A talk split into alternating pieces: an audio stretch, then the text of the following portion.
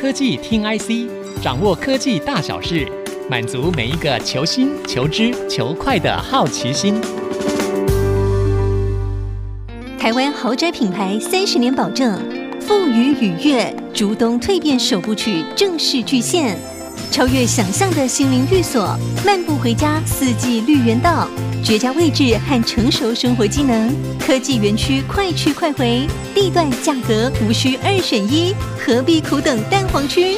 现在自备六十八万起到交屋，即刻拥有难得的绿意休闲之境。预约专线零三五九六二七七七。是 IC 之音竹科广播 FM 九七点五，欢迎收听科技听 IC，我是节目主持人韩清秀。近年来，盛夏酷暑的高温飙升，让许多人都离不开冷气降温。可是用电量增加，又导致温室气体排放的问题，真的是形成两难呢。但是呢，这个降低碳排量已经不只是民众的问题了，更牵涉到整体的国家能源政策。因此，净零碳排呢，已经成为全球各国日益重视的议题了。台湾也把二零五零年净零碳排列为国家发展的重点目标。那随着日前台湾碳权交易所已经正式揭牌上路了，碳也进入有价交易的时代了。那实际上到底要如何运作？主要的方向有哪一些呢？今天我们邀请到 DIGITIMES 的记者黄丽安来跟听众朋友们聊聊，欢迎丽安。Hello，大家好，我是 DIGITIMES 的记者丽安。嗯，哎，我想问一下哦，就是说碳权交易所正式的运作，这个是意味着说台湾也加入了国际碳交易的市场。那丽安，你在采访的过程中，你比较能够了解到他们这个实际的运作的状况，到底可能是怎么样的规划？你可以跟大家说明一下，到底什么是碳权？其实碳权这个概念，其实像是最近就是国际大家一直在谈说净零排放这个衍生出来的一个概念。嗯、那它之后面就会。带动一些像是碳交易、碳税、碳费这些问题。嗯、那在碳权上面，其实字面上的意思解释就是碳排放的一个权利。嗯、然后它的计算方式的话，通常会以每公吨的二氧化碳的量去作为一个计量单位。那在政府方面的话，他们其实就会透过一些法律制定啊，然后跟你说，那我们每一年可以排放多少的额度，然后会去设定一个减碳的目标跟总量。嗯，那碳权就是又分为，就是说我们。关于这个费用，就是碳税跟碳费，它这个差异是什么？呃，先讲碳税好，嗯、碳税其实就像是税务制度的一种，就是比如说像是国家，我们每个人都会去收我们自己缴交的税嘛，嗯、那它这个税它它就跟企业征收，然后变成是一种类似环境税的概念。国际上像是瑞典啊、芬兰还有挪威这些，他们都有课征碳税。那碳费的话，是台湾采取了一个方式，嗯、那。现在目前国际上比较少会去用碳费这个方式去做征收。嗯、那碳费也是顾名思义，就是一个排碳的费用。然后它就是比如说你企业排出了多少的碳，那你就要缴交相对应的费用去给台湾的政府。那这边我可以补充一个，就是台湾的碳费制度大概是明年的时候会上路。嗯、所以像是今年中的话，就是碳权交易所就成立了。然后这部分的话，就是相关的一些排碳大户他们会首当其冲受到这个的影响。OK，哎、欸，所以碳权它是有。分成就是什么强制性跟自愿性的不同的差别，是不是？那这个有什么样的影响？是谁会被强制，谁是自愿？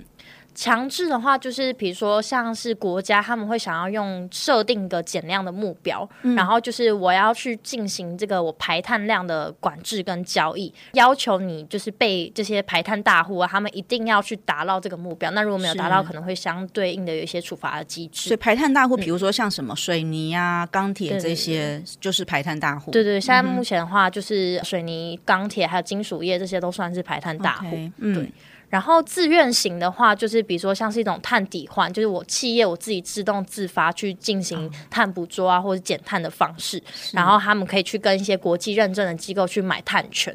那台湾的话，目前就是采取自愿型的。所以如果就是这个企业他自己觉得他想要有一些碳权，然后来跟他的品牌的客户来做一些表示，说他现在已经在进行这方面的话，他就可以用购买碳权的方式去进行，是这样子吗？对，就是比如说，像是企业，他们会被一些供应链的品牌业者要求说，我要达到多少的碳中和的这个目标。嗯、那其实，在实际的生产过程当中，它不一定真的能够达到。那它没有达到这部分，它就可以去买碳权去做抵换。那丽安，你可以说明一下，就是说，那这个碳权交易的对象到底是谁啊？一般的民众可以去买吗？现在目前的话，根据就是政府那边说法啦，像因应这个整个近零排放的关系，所以呢，政府现在把环保署去升格成环境部，他们目标是在下半年的时候去定出那个碳交易的对象。那目前是以法人为主，现在目前一般的自然人是没有办法参与的哦，所以一般人是不能买。其实买了也不知道要干嘛，就对了。买了可能会说，我有在为这个地球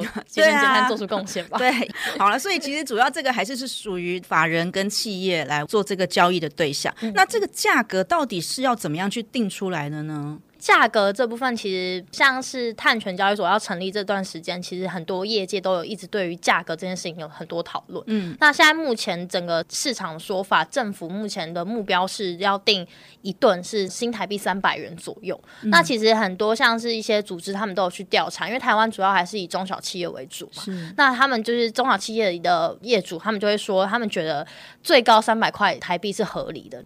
最多他们有四成的，他们说他们可以接受到大概九百块。那其实还蛮吊诡的是，就是国际上像是欧盟他们那边，他们每公吨是两千块，跟台湾其实差到很多。然后、我们台湾其实算便宜耶，但，台湾其实很便宜啊。哦，对，所以其实很多有一些业者，他们就可能就会觉得说，其实台湾目前。跟国际上面其实根本就没有办法有竞争，因为价格差太多，就其实有点像是台湾电价很低，但其实国际上电价很高，其实这类似的概念。哦，哎、那有可能会有吸引到，比如说类似像吸引外资企业来跟我们购买碳权吗？这部分的话，可能就像是国际的碳权交易，这部分可能就会涉及到说，有可能国际的业者可能会来跟我们做一些交易，这样子。那所以碳权交易具体涵盖的项目是有哪一些面向？可以跟大家再介绍一下吗？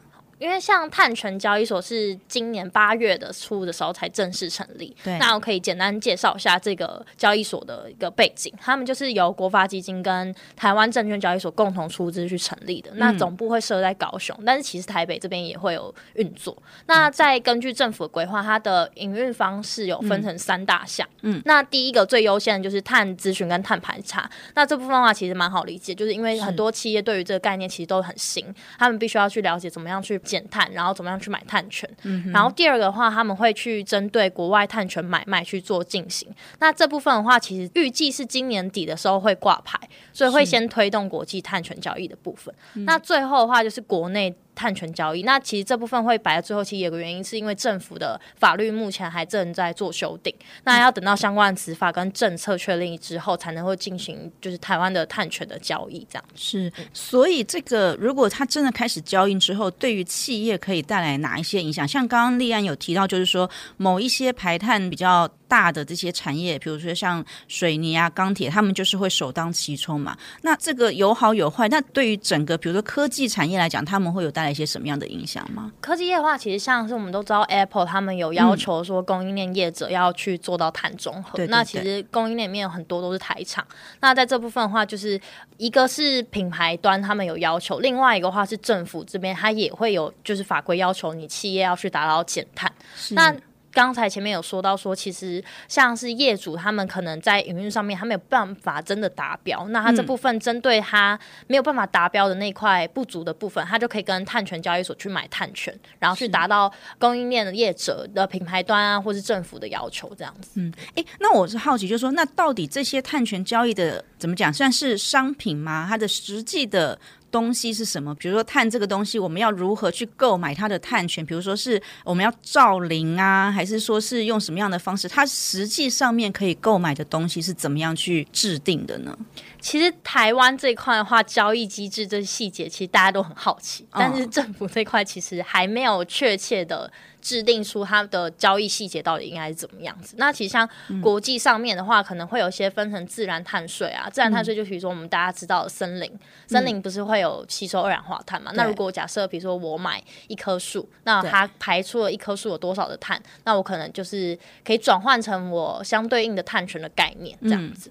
嗯、然后其实像交易细节这部分，就是可能最快可能年底吧，或是明年初有碳费那些机制出来的时候才会比较明确。所以现在他虽然已经接下来上路，可是他初期还是是做这个咨询的这种业务的部分，实际上面要正式运作，他还是需要一些配套的措施，就是了。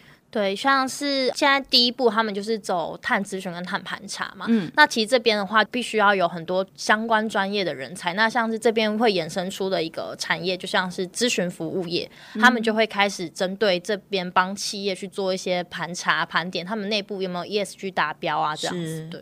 OK，那所以这个买卖碳权会有什么样的风险需要注意吗？如果说从国际还有台湾市场的话呢，其实包含了，我觉得大概整理一下整个业者的说法，大概有四大风险，像是信用风险，嗯、然后系统风险、跟市场风险、跟法律风险。那把市场风险拿出来讲的话，其实市场风险蛮好理解，就是价格的问题，因为每一个国家他们每个市场区域他们对于价格的定定都不一样。那台湾又是出口导向，那你针对在出口导向的过程当中，你要去针对市场区域他们的碳权这部分去做。比较仔细的讨论，那像是最首当其冲，就大家知道欧盟 C ban，它今年十月要有一些示范的运行。嗯、那像是刚才讲到说什么水泥啊、金属业，这些都是非常需要去关注欧盟这边的动向。OK，所以我们在上半段呢，已经谈到就是台湾碳权交易所的运作的机制。那这个近年的目标，就像我们刚刚讲的，不只是为了要响应全球的趋势。那实际上呢，有很多的企业，他们是很迫切的，必须要去因应他们的品牌的客户要求，他们提供这些碳排放的数据量，他们要制定非常积极的一些 ESG 的方案啊，还有一些减碳的策略，才能够去延续或是提升他们的竞争力。那在下半段呢，我们再进一步来讨论。如何透过替代能源的发展来加速近零碳排的成效？特别是最近这几年大家非常关注、还讨论的一个氢能的技术。那我们休息片刻，稍后回来科技听 IC，谈一谈有关于氢能的发展近况。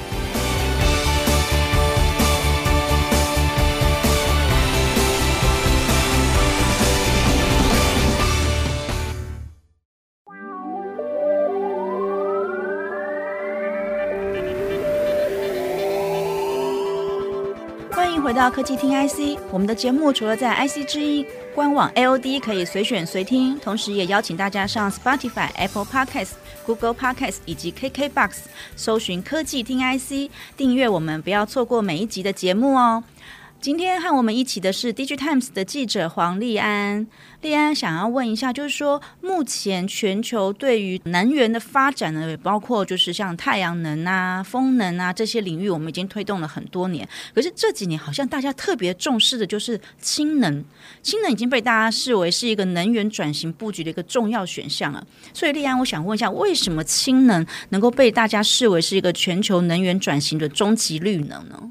氢能这个概念，其实产业界都发展很久。那最近会被提到，其实主要是因为太阳能跟再生能源跟离岸风电啊，就是已经发展很多了。嗯、可是，在市场应用上面，氢能这块其实大家的应用端还没有那么的普及。那氢能会被视为说全球转型的终极能源，其实有一个很大的原因，就是因为它燃烧之后产出的只有水，它不会产出像是什么硫啊、氮这种有害的污染物。哦、对，所以它的。应用上面，它的理想性是最符合大家能够净零碳排的这个方向，这样子。对啊，像是日本 Toyota 他们的老板，他们就一直在倡导说要做氢能车，他自己是不看好电动车的。哦，对，所以他一直在讲氢能车、氢能车。所以呢，很多因为一些国际指标性的大厂，他们在讲这件事情，嗯、所以现在很多的供应商，他们就会开始注意到氢能其实也是一块市场的发展重点。嗯嗯嗯。那全球在氢新能的产业，它也有分一个上中下游的不同的产业链吗？它是什么样的一个全球分布的状况，可以跟大家介绍一下吗？上中下游的概念，其实上游就很好理解，它氢气的来源到底是怎么来？那上游就是制氢端，嗯，然后中游的话，就是可以想象成是氢气它产生出来之后，它要怎么去运输，是，然后传送。那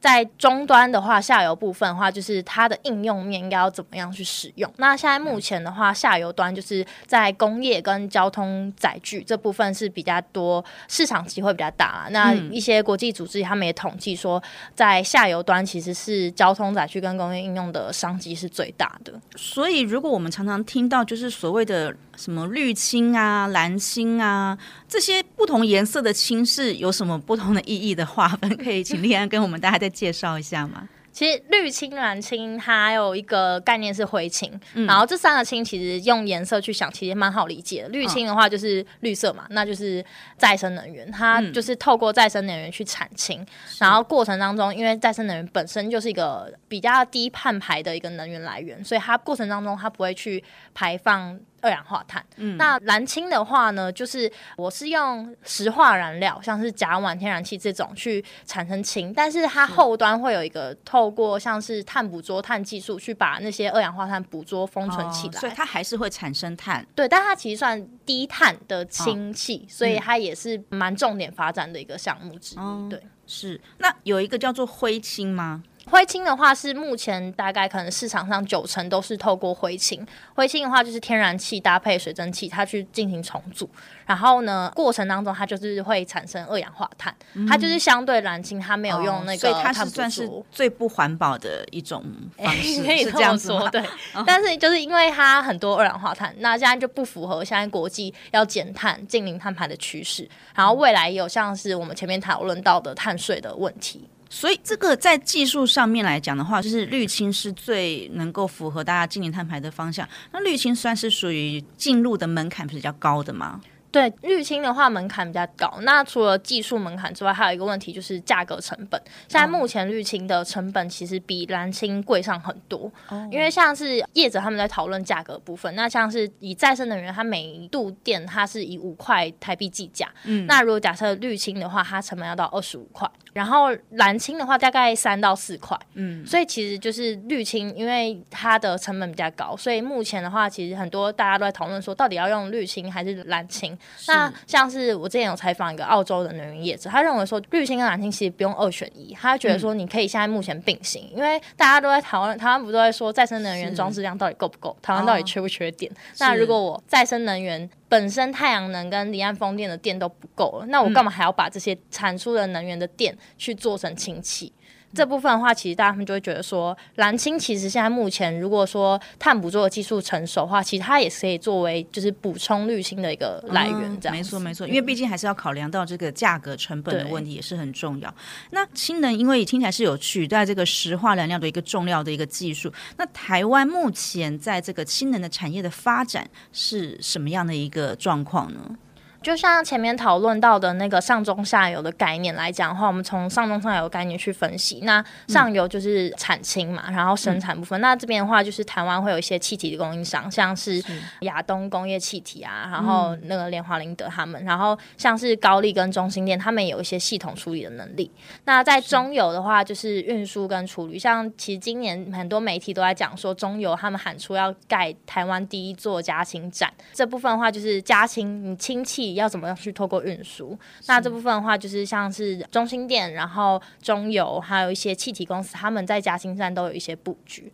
那在下游端的话，反而是台湾很多供应商在聚焦的一个部分。嗯、那特别是氢能燃料电池，像今天早上的话，我就去那个星星跟那个 Blue Energy，他们有一个合作的一个计划。那像 Blue Energy，它就是美国很大的氢能燃料电池的一个供应商。嗯，然后其实它大概有六成的供应商的来源都是台。台湾的哦，真的吗？对，他们有六成，然后像是高丽啊、康舒这些业者，其实都是他们的供应商，然后他们合作也都非常久，只是近几年才被媒体拿出来讨论。原来是这样子、嗯、哦，所以其实台湾在这一块也是有蛮多厂商在做一些布局的，嗯、所以比较有机会可以发展的，算是下游的应用是比较有机会的嘛。那上游的是比较是属于国际很多其他的一些大厂已经在做这个制氢的部分，是这样子吗？对，上。上游端的话，像是因为台湾其实地不够。那你光发展太阳能跟离岸风电，其实用地已经非常多。那像地广的，像是澳洲，他们现在目前就很积极的在发展氢能，像美国也是。是，所以台湾的话，就是聚焦在下游端的部分会比较多。那像是载具的部分，像是车王电跟彩英，他们就是今年四月的时候就有说，他们要做一个台湾第一台的氢能巴士。那这个的话，其实现在目前大家也很关注他们的进度。那他们也说，他们希望可以百分之百都是供应的厂商都是台湾。这部分的话，其实大家都在看到底、嗯、到底有没有可能可以做得到？对对对，对。哦了解。那我们刚刚也聊到一些国外厂商发展的一些状况。那比起这个其他国家目前发展的氢能的这些趋势来看，那台湾目前在政策啦，或者是产业面啊，有面临到哪一些的挑战呢？台湾这部分的话，其实像是国发会去年底有发布一个台湾十二项近邻的战略策略目标。嗯、那氢能的话，它就是目标说在二零五零年的时候要占比大概到九到十二 percent。那现在是到哪里？欸、现在的话，因为。二零五零年要到九到十二，那现在二零二三年，所以是嗯 低个位数的个位低于个位数的百分点。但是就是业者他们都认为说，台湾在政策这块其实落后国际非常多，因为像是日本他们都会有提出一些氢能的专法，那台湾目前的话是没有的。像是中油董事长他之前也有呼吁说，台湾政府应该先去制定出一个政策，然后让这些业者可以去遵循的这个政策去做 follow 这样子。但是其实也蛮多业者，他们说台湾虽然说今年被媒体称为说是氢能的元年，嗯、但是其实很多业者说台湾就是雷声大雨点小。其实大家手上都有资金，可是真的投入进去的很少，因为它的市场面其实现在目前还没有人看到，所以大家还在观望当中啊。所以像目前像是中心店啊那些高丽，他们都是以国际的氢能市场为主，然后目前的话就是才慢慢的回到台湾这样子。了解。所以其实我们在这个部分的话，还有一段路要走，就等于说在政策上面也还没有制定完整。那我们自己本身的条件上面，比如说制氢也。不是那么有优势，所以大部分的这个氢能还是会以进口的方式来做一个使用的途径，是这样子吗？目前的话，因为像是气体供应的话，比如说还是要有国家的，像是中油、台电这些去引导整个产业的。那现在目前的话，中油的规划就是要先进口氢气。那进口氢气，它比如说，假设我要从澳洲运输到台湾，那中间的运输成本又是一个很大的挑战。然后他们要怎么去建立这个管线，又是另外一个问题。了解。今天我们很高兴可以邀请到《DigiTimes》的记者立安，我们一起从这个台湾碳权交易所的这个运作规划，延伸到讨论氢能产业的这个发展的趋势。那目前呢，各方正透过多管齐下的方式，哦，希望可以在二零五零年达到净零碳排的终极目标。那就像刚刚聊的，就是说距离二零五零年虽然听起来好像还有好几年了，但其实时间也真的是非常有限的。如果要达到刚刚讲的这个氢能要占比要百分之九到十二的话呢，那未来我们还有很多值得努力的空间。那今天的节目进行到这里，谢谢立安的莅临，科技听 IC，下周同一时间再会。本节目由 DigiTimes 电子时报与 IC 之音联合制播。